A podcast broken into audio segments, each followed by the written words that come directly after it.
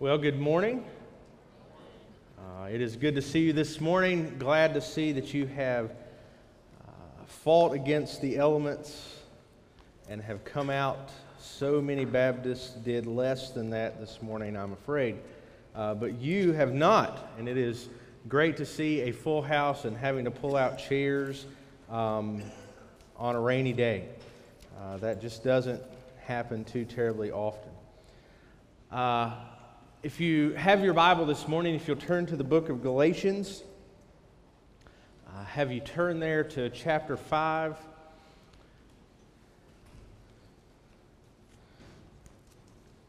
I want to mention a couple of things uh, to kind of reinforce some of the things that were said uh, this morning. Uh, this is, to me, a, a potentially a great week in the life of our church. And I, I say that because uh, we have the opportunity this weekend, one, to welcome a number of guests uh, into our church, both as uh, those who are coming to, to preach uh, to us and uh, those who will be visiting with us. But it's, it's great in the aspect of we, as the people of God, are in constant need of awakening. Uh, it is very simple for us to fall asleep and to kind of ignore what's going on around us. Uh, it's really easy on a morning like to morning when it is, or this morning when it is cold and damp and dreary, and I hope you don't fall asleep. But uh, spiritually speaking, it is easy for us to become numb to what is going on in our lives. Uh, it is easy for us to get into a routine where we are just simply going through the motions. Uh, it's also very easy for us to become numb to what is going on outside of our lives. Uh, I think we do this because, frankly, when you turn on the news and you pick up the newspaper, you see that things are not going real well. Uh, we see the hardship that people are facing. We see the difficulties that are going on in the families of those we love. And I think it is easy to become so numb to it that we just kind of fall asleep and let it go. And my hope is that this week, not just next weekend, but this week will be a time when God would prick our hearts and awaken us to the things in our life that we need to deal with and the things that are going on around us, the people who are hurting that we can reach out to. And so I hope you'll come tonight uh, to the prayer uh, time for our revival. We will be praying intentionally for that. Uh, but also, I hope you'll be here next weekend. Um, I hope you invite somebody. That's important. I, I hope you'll bring. But most importantly, I hope you'll be here uh, because I think there are um, there will be a total of seven sermons at least preached from this stage next weekend, um, and I think it's going to be a time of refreshing uh, and renewal. Next Sunday morning, uh, during this time, uh, Dr. McDonald, uh, who's on our list and will be speaking Sunday night, will be preaching for us on Sunday morning. Um, one of my favorite preachers. Uh, he is he is powerful. Now he's not going to get up here and stomp and spit, as you probably imagine. That's not really my favorite type of preaching. But he is going to take God's word and he is going to impress upon us uh, some needs that we have. So I hope you'll keep that in mind. I also want to mention, too, we talked about this morning about Michelle Townsend and some of the things that you have opportunities to participate in for her. I wanted to share with you how impressed I remain about the fact that even though she is a very sick person, and most people with her level of illness would basically just be trying to get better. And that would be the total focus of their life. Uh, she is here each and every day serving you on your staff as a daycare worker. uh, going through tremendous pain, and she does it out of love for this church. I know specifically, and more importantly, I think, for the children uh, that we serve. Uh, our daycare has the opportunity to be a great ministry if we'll use it as such, and Michelle is one of those who, uh, to be quite honest with you, sees it as a ministry and ministers to children every day, uh, even though she is facing uh, very difficult days ahead. So I encourage you, if you get a chance to go eat at Granny's, uh, that you do that, that you come eat next Saturday night. You got to eat anyways. You got to be at church next Saturday night anyways, because we're having a revival. And uh, um, also, t shirts, uh, very nicely designed by uh, Mr. Duckworth for us, and they, they look fantastic. And uh, $2 for every shirt that we sell is going to go to help Michelle with her medical insurance uh, because that's really one of the greatest needs she has right now is to keep that going. And so I hope you'll consider that. Galatians chapter 5. I told my wife last night that this sermon is about six hours long, so I'm going to condense it, obviously. Uh, this is one of those texts that honestly we could spend the rest of the year on Sunday mornings looking at just the text from this morning and really still be scratching the surface. And that's unfortunate um, that we, we don't have the time to do that, um, but we've got what we've got. So let's look at it this morning. Galatians chapter 5, beginning in verse 16. I invite you, if you would, this morning to stand with me as God's word is read. Galatians chapter 5, beginning in verse 16, and I'm going to read this morning through the end of the book. But I say, walk by the Spirit, and you will not gratify the desires of the flesh. For the desires of the flesh are against the Spirit, and the desires of the Spirit are against the flesh, for these are opposed to each other to keep you from doing the things you want to do. But if you're led by the Spirit, you're not under the law. Now, the works of the flesh are evident sexual immorality, impurity, sensuality, idolatry, sorcery, enmity, strife, jealousy, fits of anger, rivalries, dissensions, divisions, envies, drunkenness, orgies, and things like these. I warn you, as I warned you before, that those who do such things will not inherit the kingdom of God. But the fruit of the Spirit is love, joy, peace, patience, kindness, goodness, faithfulness, gentleness, self control. Against such things there is no law. And those who belong to Christ Jesus have crucified the flesh with its passions and desires. If we live by the Spirit, let us also keep in step with the Spirit. Let us not become conceited, provoking one another, envying one another. Brothers, if anyone is called in any transgression, you who are spiritual should restore him in a spirit of gentleness. Keep watch over yourselves, lest you too be tempted. Bear one another's burdens, and so fulfill the law of Christ. For if anyone thinks he is something when he is nothing, he deceives himself.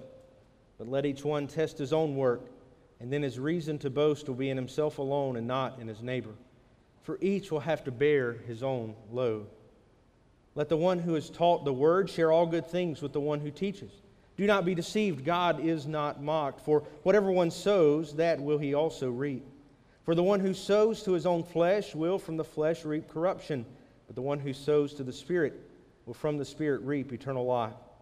And let us not grow weary of doing good, for in due season we will reap if we do not give up. So then let us, as we have opportunity, do good to everyone, and especially to those who are of the household of faith. See with what large letters I'm writing to you with my own hand. It is those who want to make good showing in the flesh who would force you to be circumcised, and only in order that they may not be persecuted for the cross of Christ. For even those who are circumcised do not themselves keep the law, but they deceive you to have you circumcised that they may boast in your flesh. But far be it from me to boast except in the cross of our Lord Jesus Christ, by which the world has been crucified to me and I to the world. For neither circumcision counts for anything, nor uncircumcision, but a new creation. And as for all who walk in this rule, peace and mercy be upon them and upon the Israel of God. From now on, let no one cause me trouble, for I bear on my body the marks of Jesus. The grace of our Lord Jesus Christ be with your spirit, brothers. Amen. You may be seated. I hope this morning the Lord will add to the reading and the hearing of His word. I want you to think about this for just a moment. Think about this fact, as it were. The thing that controls your heart will be the thing that is evident in your life. The thing that controls your heart will be the thing that is evident in your life. Now, you may say, well, I'm pretty hiding things. I'm pretty good at, at hiding what is truly in my heart. I can make the things in my life evidenced otherwise. That may be true for a time, but I don't believe this morning that you and I can truly hide what is in our heart. We cannot truly hide the desires of our heart because our heart is either controlled by the Spirit or it is controlled by the flesh. And these are contrasting things that, that do not allow themselves over time to be covered up.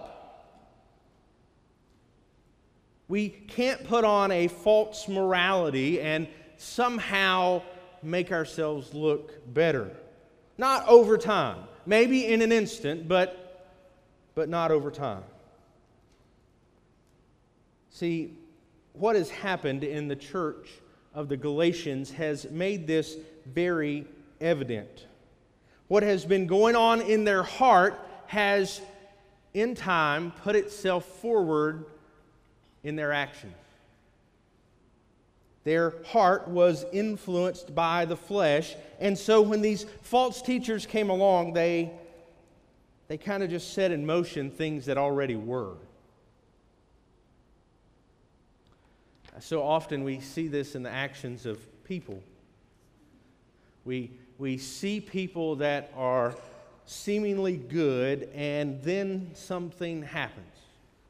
We see something evident in their life, and it, it seems to be out of character. And on some occasions it is, but I think for the most part, what happens is the controlling force in their heart eventually comes out. It eventually makes itself known. And so either they are controlled by the flesh or they are controlled by the Spirit. This morning, I want us to look at what does it look like? What does it look like in reality when our hearts are controlled either by the flesh or by the Spirit? Before we do that, we've got to look at what Paul says first. He says first, verses 16 and 17, that you have to walk by one or the other. We, we don't walk by both. It just simply doesn't work that way. He says, But I say, walk by the Spirit, and you will not gratify the desires of the flesh. Verse 16. For the desires of the flesh are against the Spirit, and the desires of the Spirit are against the flesh. They fight against each other. Now, I think you and I have all been in situations where we felt this tension. We felt this fighting going on in our hearts. On one hand, our heart is drawn heavily toward the things of the flesh. We live in a fallen world. We are a fallen people. We have sinned and fall short of God's glory, and that desire pulls us toward the things of the flesh. And it pulls day and night. You see on their fits of anger thinking this morning, I got here to church. We ate breakfast. I went upstairs to print off my sermon, which I had emailed myself, and it was not there. It's par for the course for me. That's not enough to get mad about. So I come down the steps, I walk through the gym, I walk to my house, I walk up to the door, and it is locked. And the keys are in the door to my office. So I had to walk back in the rain and get the keys and then walk back to the house and then print it off and walk back to my office and, and print. I emailed it to myself and I printed it off. Fits of anger in my heart. Mad at myself, mad that we live in a fallen world where we have to lock doors to houses and offices. We shouldn't need keys, but we do. The flesh attacks us even on Sunday mornings before church is going to start. But he says, in contrast to that, is a life that is controlled by the Spirit. Is the Spirit evident in our life? Is it there and present? Do we see its fruit? He says we've got to have one or the other controlling our life. They're going to fight against each other. They're going to be at tension with, with each other. He says it's going to make us do the things we don't want to do or keep us from doing the things we want to do. Can't have it both ways. It can't be both ways.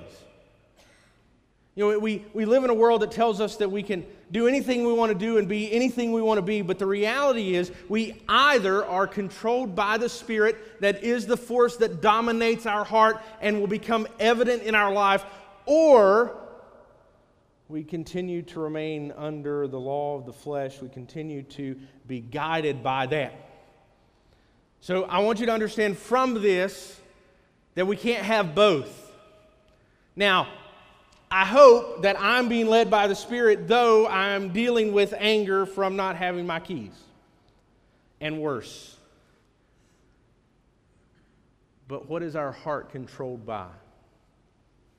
Well, let's look at these characteristics. And I don't want to go through each and every one. Some of them are more self explanatory than others, but I think they make a lot of sense. We, we see these and know these in our hearts. He says sexual immorality. We understand that. Not a lot of explaining to do. God has created us. He has made us and He has called us to be fruitful. But when we take that and abuse it, it's not a sign of something that God has done, but it's like we do with so many things God has made, we have taken it and corrupted it. He says impurity, sensuality, and this one is, it takes it further than this. When he talks about sensuality, he is talking about giving oneself over to sexual sin with no regard to the consequences, with no care about what's going on. He says that's a sign of the flesh. He says idolatry. Friends, we live in the most idolatrous society that there may have ever been. And that may seem strange to you because if you go to the Old Testament and you read about these enemies of God, they had made to themselves images that they put up and they worshiped. And you say, well, we don't, we don't have that. Friends, we worship things far worse. The society we live in worships things that are no God. You can't be led by the Spirit. You can't have the Spirit in control of your life and worship things other than God. Friends, we worship our money, we worship our jobs, we worship our movie stars and our athletes. We worship at their altar. We, our society doesn't even pretend like they are gods somewhere out there that can't be seen, where we have to make an image to them. We take their picture and we worship it. It's not a sign of the Spirit. He says sorcery. Here's an interesting word. This is not simply talking about witchcraft, but this is the word that we get our, or this Greek word is where we get our word pharmacy from. He is talking here primarily about drugs. Now, how interesting that this is written 2,000 years ago and they were having a problem with drugs. Do you know the main drug problem that Paul is writing about? It's a drug that people were taking and using to cause an abortion to happen. You thought that was a new thing that just happened? Paul is dealing with it in his day. They were taking drugs so that they would not have to deal with having a baby. And Paul says that is a sign of the flesh. God is for life. Paul says here that death is a desire of the flesh. If you look at the next eight here in a row enmity, strife, jealousy, fits of anger, rivalries, dissensions, division, and envy eight straight things that talk about the breakdown of relationships. Paul says if you have a problem in relationships, whether it is from between you and a significant other, whether it is between you and your parents, you and your children, strife and anger and jealousy, where does that come from? It's rooted in the flesh, it's rooted in our sinful desires. I'm always amazed at the number of people who claim they are believers in Christ, but they could not love another human being if they had a gun to their head. They're the most hate filled people you will ever meet, but claim Christ. Friends, that is impossible. It simply is impossible. You can't say, Well, I'm not a people person. Because what Paul says is these things happen because your heart is controlled by the flesh. He finishes out with drunkenness and orgies. He says drunkenness is an obvious sign of the flesh.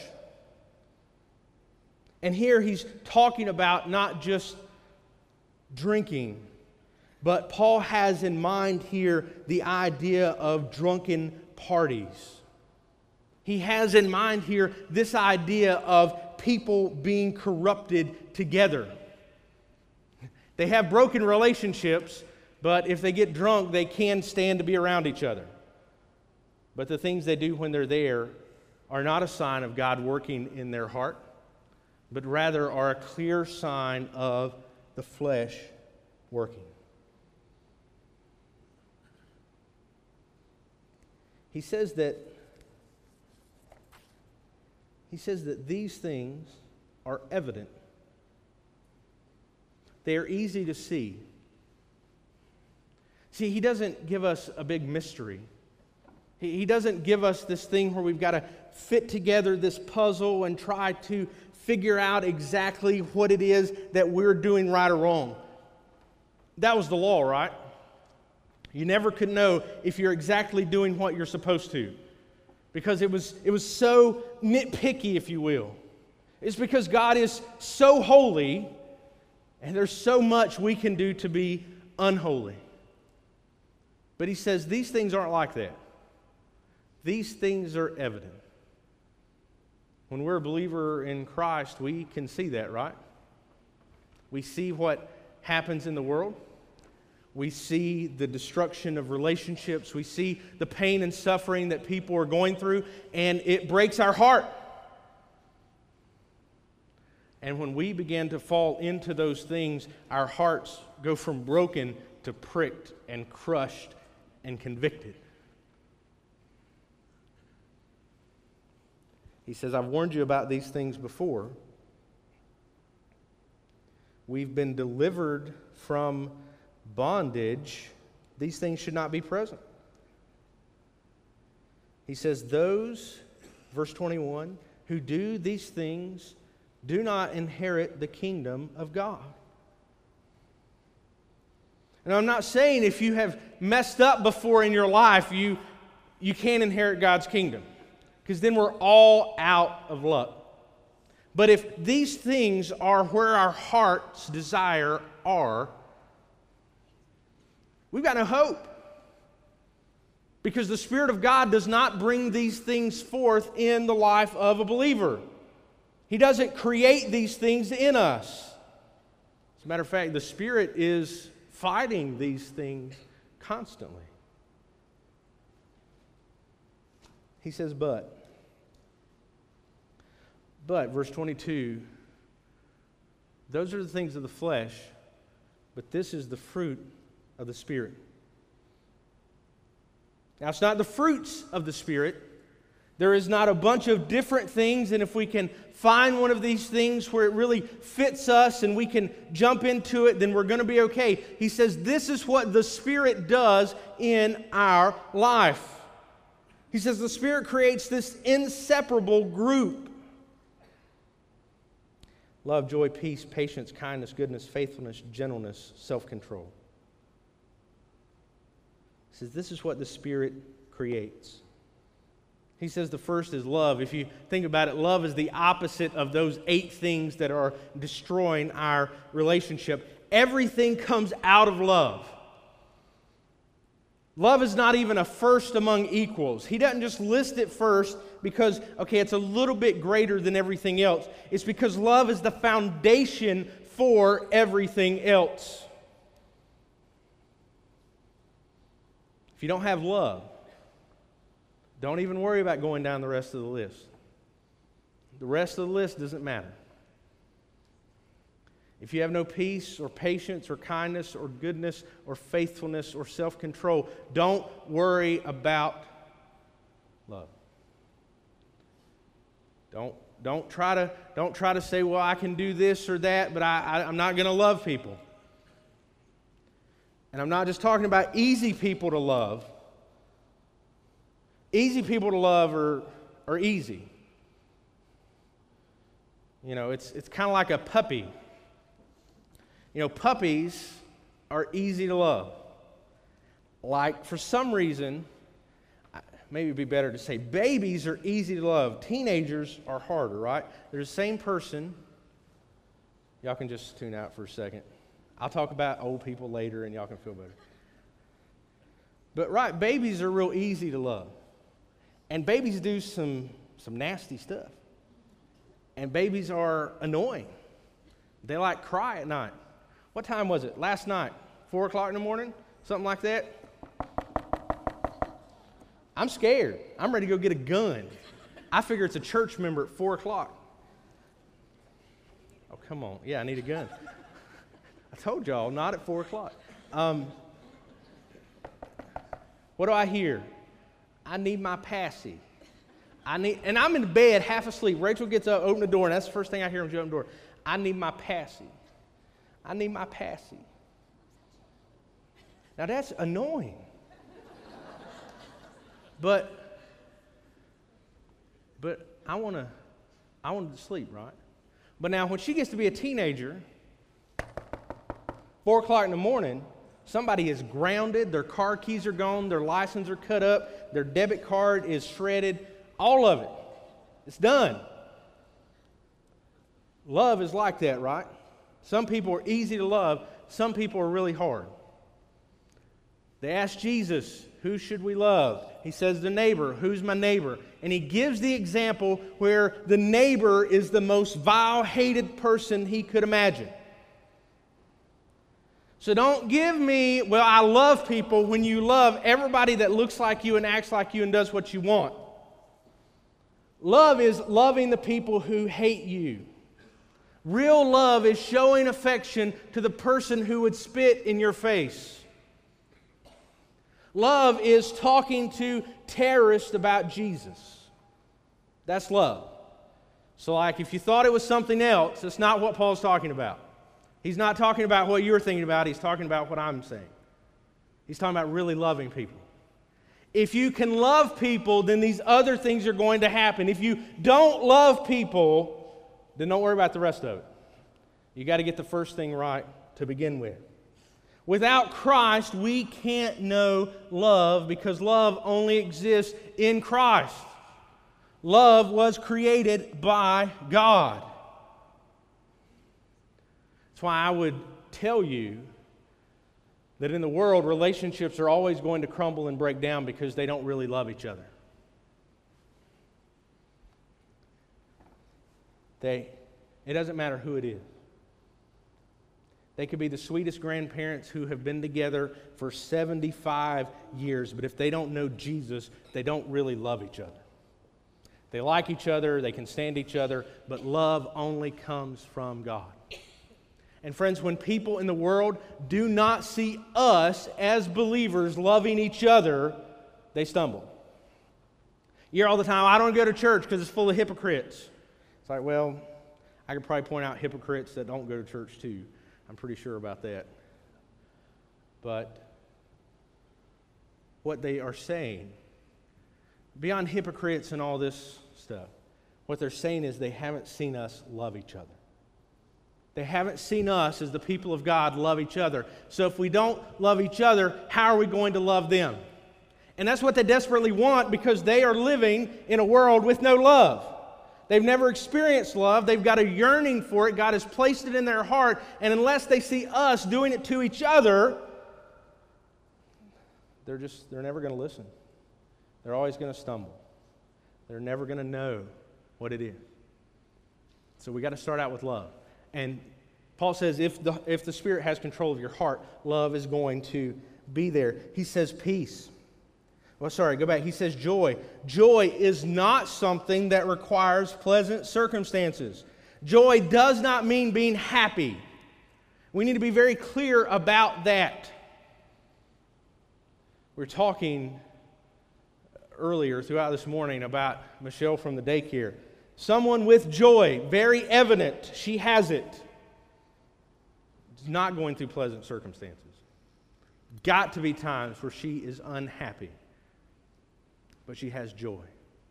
Huge difference because our Christian brothers and sisters all over the world go to their deaths each and every day with joy, but not necessarily happy. We need to keep that in mind. Whatever circumstance we face, we can have joy in Christ. Go down with me a little bit. Goodness. Goodness is about being generous in Christ's name. Because you would look at us and you realize that we're not, we're not good. I mean, we understand that from a theological standpoint, we are sinful. From a practical standpoint, we are sinful. We mess up, we fall short of God's glory. But goodness is about being generous in Christ's name. If you're not generous, If your motto is, when I go out to eat, if my tea glass doesn't stay filled, I will not tip, that means you are not generous. The Spirit brings forth generosity in Christ's name. If your motto is, I don't help bums, because all bums do is spend their money on alcohol, you're probably right. That does happen a lot of the time. But God calls us to be generous. If you see the work of the ministry going on and you have no desire to be a part of it, you should ask yourself, why am I not being generous? God has blessed each and every one of the, us in this room greatly. You may say, well, some people got more than I do. That's right, but some people have much less. The majority of the world is poorer than you are.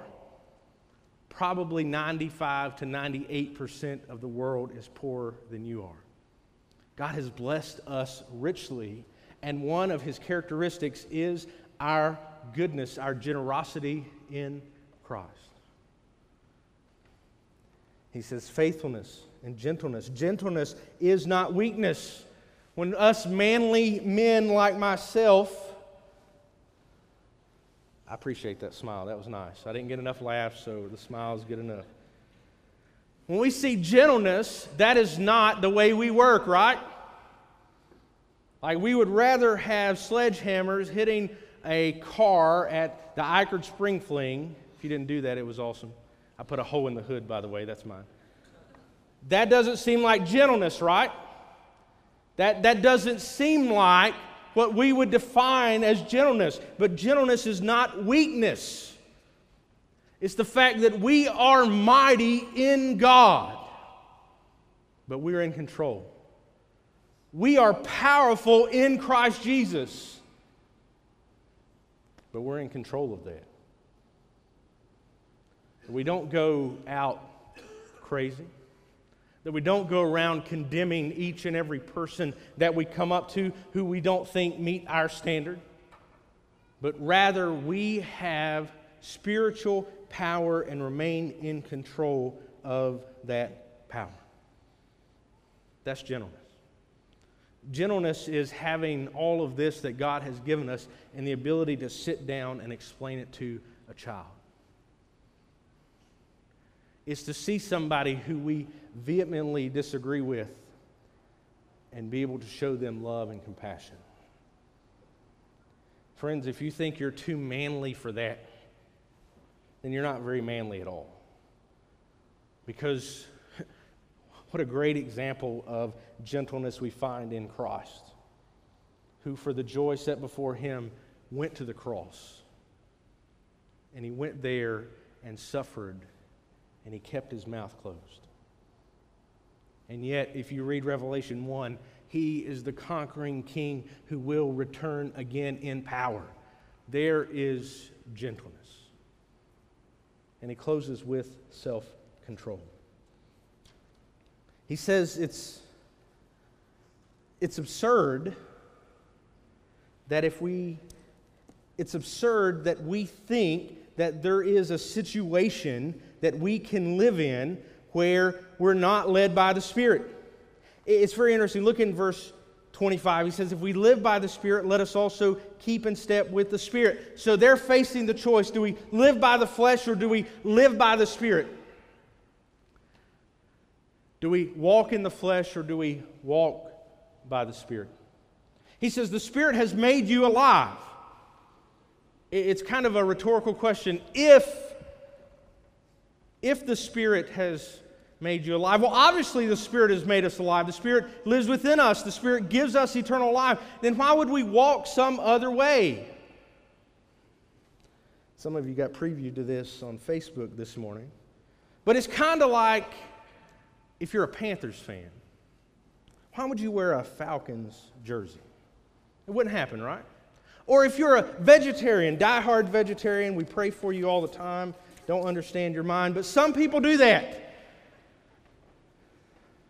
Why would you go eat a hamburger? Like, like, isn't that foreign? Isn't it foreign? If you're a vegetarian and I only eat plants and don't drink milk, or that's a vegan or something, but I, uh, I'm going to go eat a hamburger. It's like a politician telling the truth. It's foreign. It doesn't happen. To get it truthfully, it's, it's like when you say you love your wife, but you cheat on her with someone else. That's what living by the Spirit and trying to walk by the flesh is. They're not compatible. If the Spirit has made us alive, if we have new life in Christ, if we are a new creation, why then would we want to walk in the flesh. Paul says it's absurd. So, what's it look like? I want to close with this because I'm lots of time has been taken. Really quick, eight things. If you can do eight things really quick. Eight things. This is what it looks like with other people. If the fruit of the Spirit is evident in our life, if God is working in our life, if He is changing our life, this is what Paul says is going to happen. This is what it is going to look like with other people. Verse 1 of chapter 6 there will be restoration.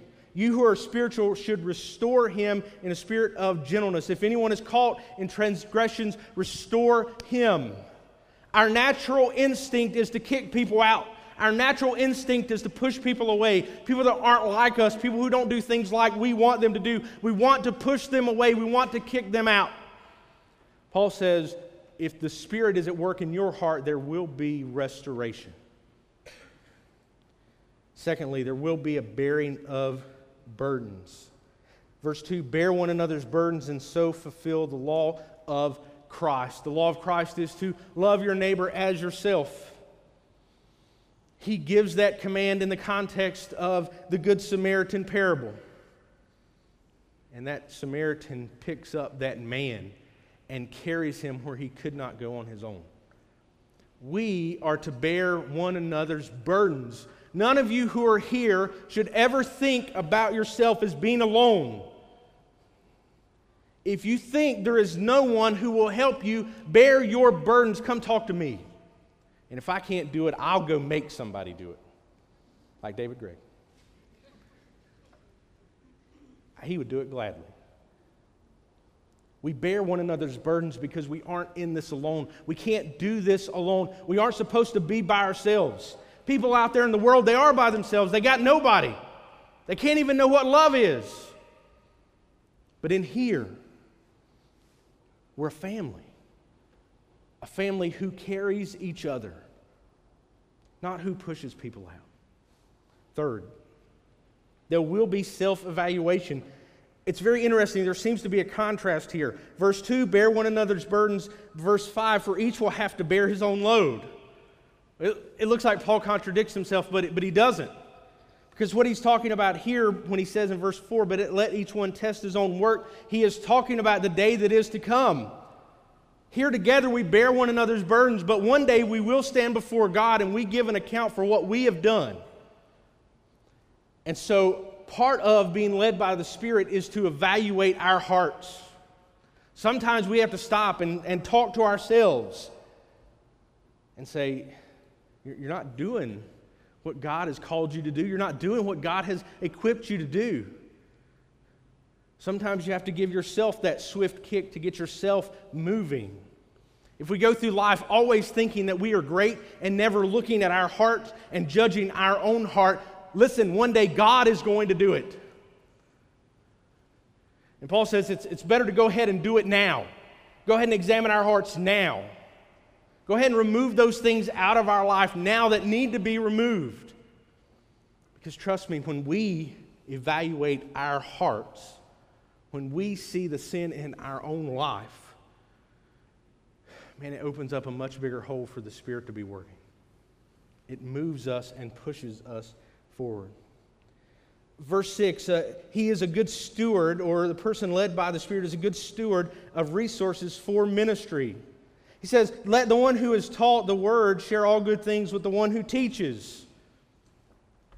This is a self serving point. It's basically about supporting your staff, supporting your ministers, not just the preacher, but supporting the one who teaches you in Sunday school the one who teaches your children in children's church or in Team Kid, the one who is investing in you, he says, invest in them. Invest in them so that they can invest back in you. It's very strange. It's just stuck here. I don't know what the problem was in Galatia. I don't know what they were dealing with, but Paul sticks it in. And he says that's what's happening. We will be good stewards of resources for ministry. Next, he sows to the Spirit 7 and 8. For the one who sows to his own flesh will from the flesh reap corruption, but the one who sows to the Spirit will from the Spirit reap eternal life.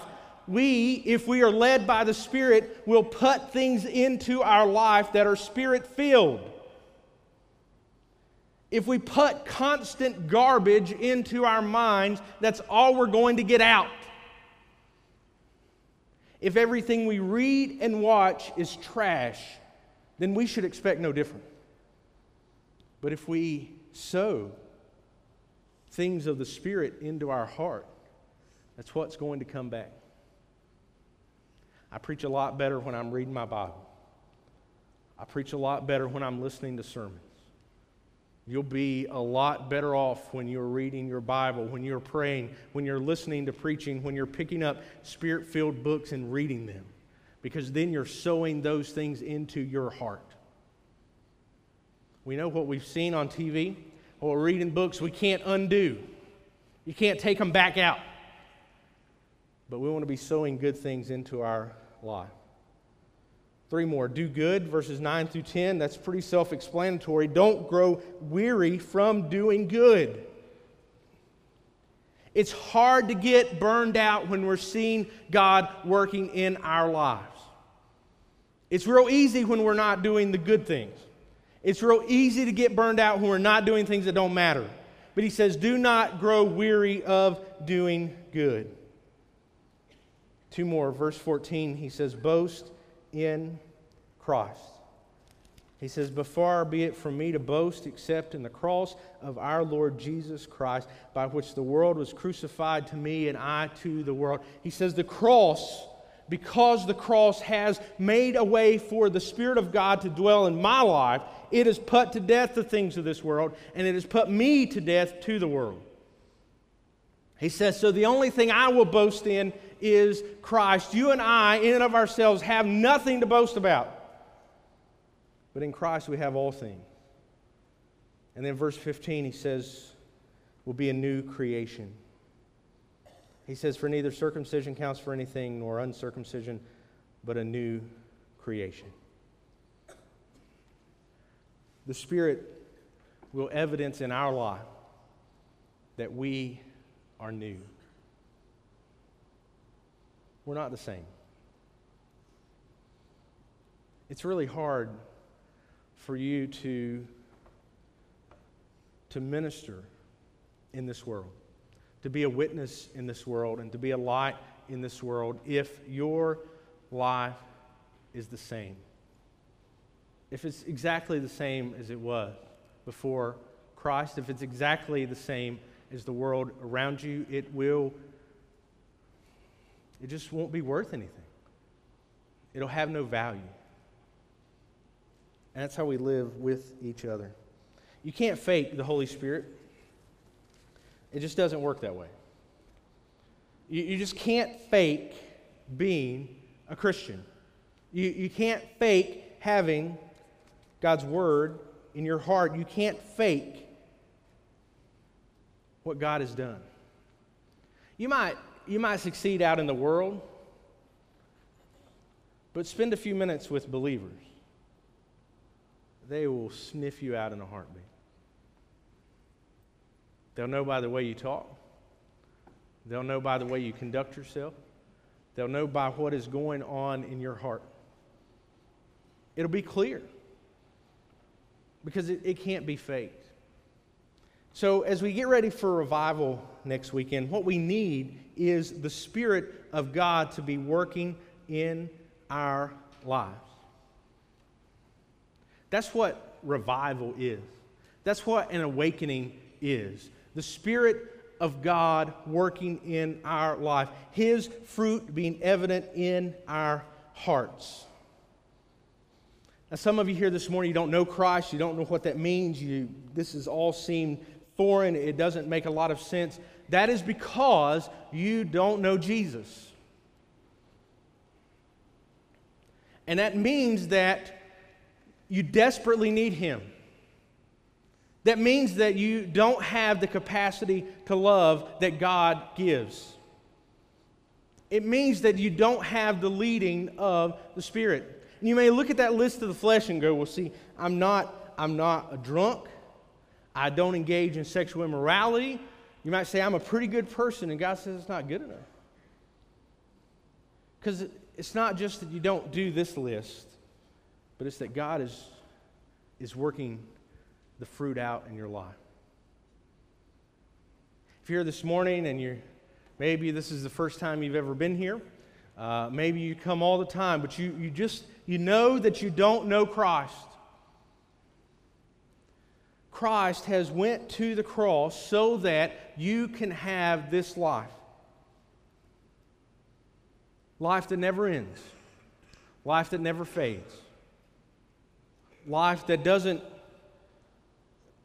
life that isn't corrupted by the things of this world life that doesn't have to deal with facing life-ending cancer i'm not saying that in this world we, we don't get cancer i'm saying that, that cancer is not our final destruction We don't have to face the death that comes being separated from God. Why? Because He has given us life. We face each day not worried about what is to come because that's been taken care of, but worried about what God has called us to do. Maybe you're here this morning and that's you. Maybe you're here and you just you don't know him. I would love to tell you this morning more about how you can know Christ. The Christ that in my life fights daily against my flesh because I can't do it on, the, on my own. The God who fights for me, who stands up to my desires and fights them back because I, I can't do that on my own. The rest of you are here this morning and you know Christ, but if we're honest with ourselves, we need an awakening. Like it's easy to get into the rut, it's easy to get into the flow and become numb to everyone around us, to everything around us. This morning, would it not be an appropriate time to begin crying out, God, would you move this weekend? As all of these guys come and they come to boldly proclaim God's word to us, our hearts must be ready. Our hearts must be open. We must be ready for God to move us. Because the unfortunate thing is that we don't always know when we have become numb to what is going on. We, we forget what God has told us will be evident when His Spirit is at work. Maybe this morning, maybe we, we cry out to Him. Maybe we cry out to Him as a family and say, God, strengthen us. God, we want to go further than you've ever taken us before. God, we want to do greater things in your name than we have ever seen before. God, we want you to move. Maybe that's us this morning. Will you bow your heads and pray with me? Heavenly Father, God, we are, God, we're so thankful. We're so thankful that we have, we have life. God, you have given us life. You have given us the direction of your Spirit, the guidance of your presence. Lord God, what we need. God, we need a fresh awakening. God, it, it takes but a moment for us to stand still. It takes but a moment for us to grow numb, to grow weary of doing good, to become complacent, to God dwell on ourselves and our needs as opposed to looking, God, at whose burden we might bear, uh, whose cross we might help carry. God, we become numb to those outside of us who each and every day pass from this life to the next. And God, they do so with no hope. God, awaken us today. Awaken us to the fruit that your Spirit brings in our life, that you call us to love. God, you call us to love our neighbor. You call us to, God, love those who you place in our life who, who we simply can't stand. But God, you call us to love them. Lord God, I pray that you are with us during this time, that we cry out, that you awaken our hearts to the direction you're calling us. You awaken our hearts to the needs that we have. God, you awaken our hearts to the needs of those around us, and God, to a world that needs the gospel.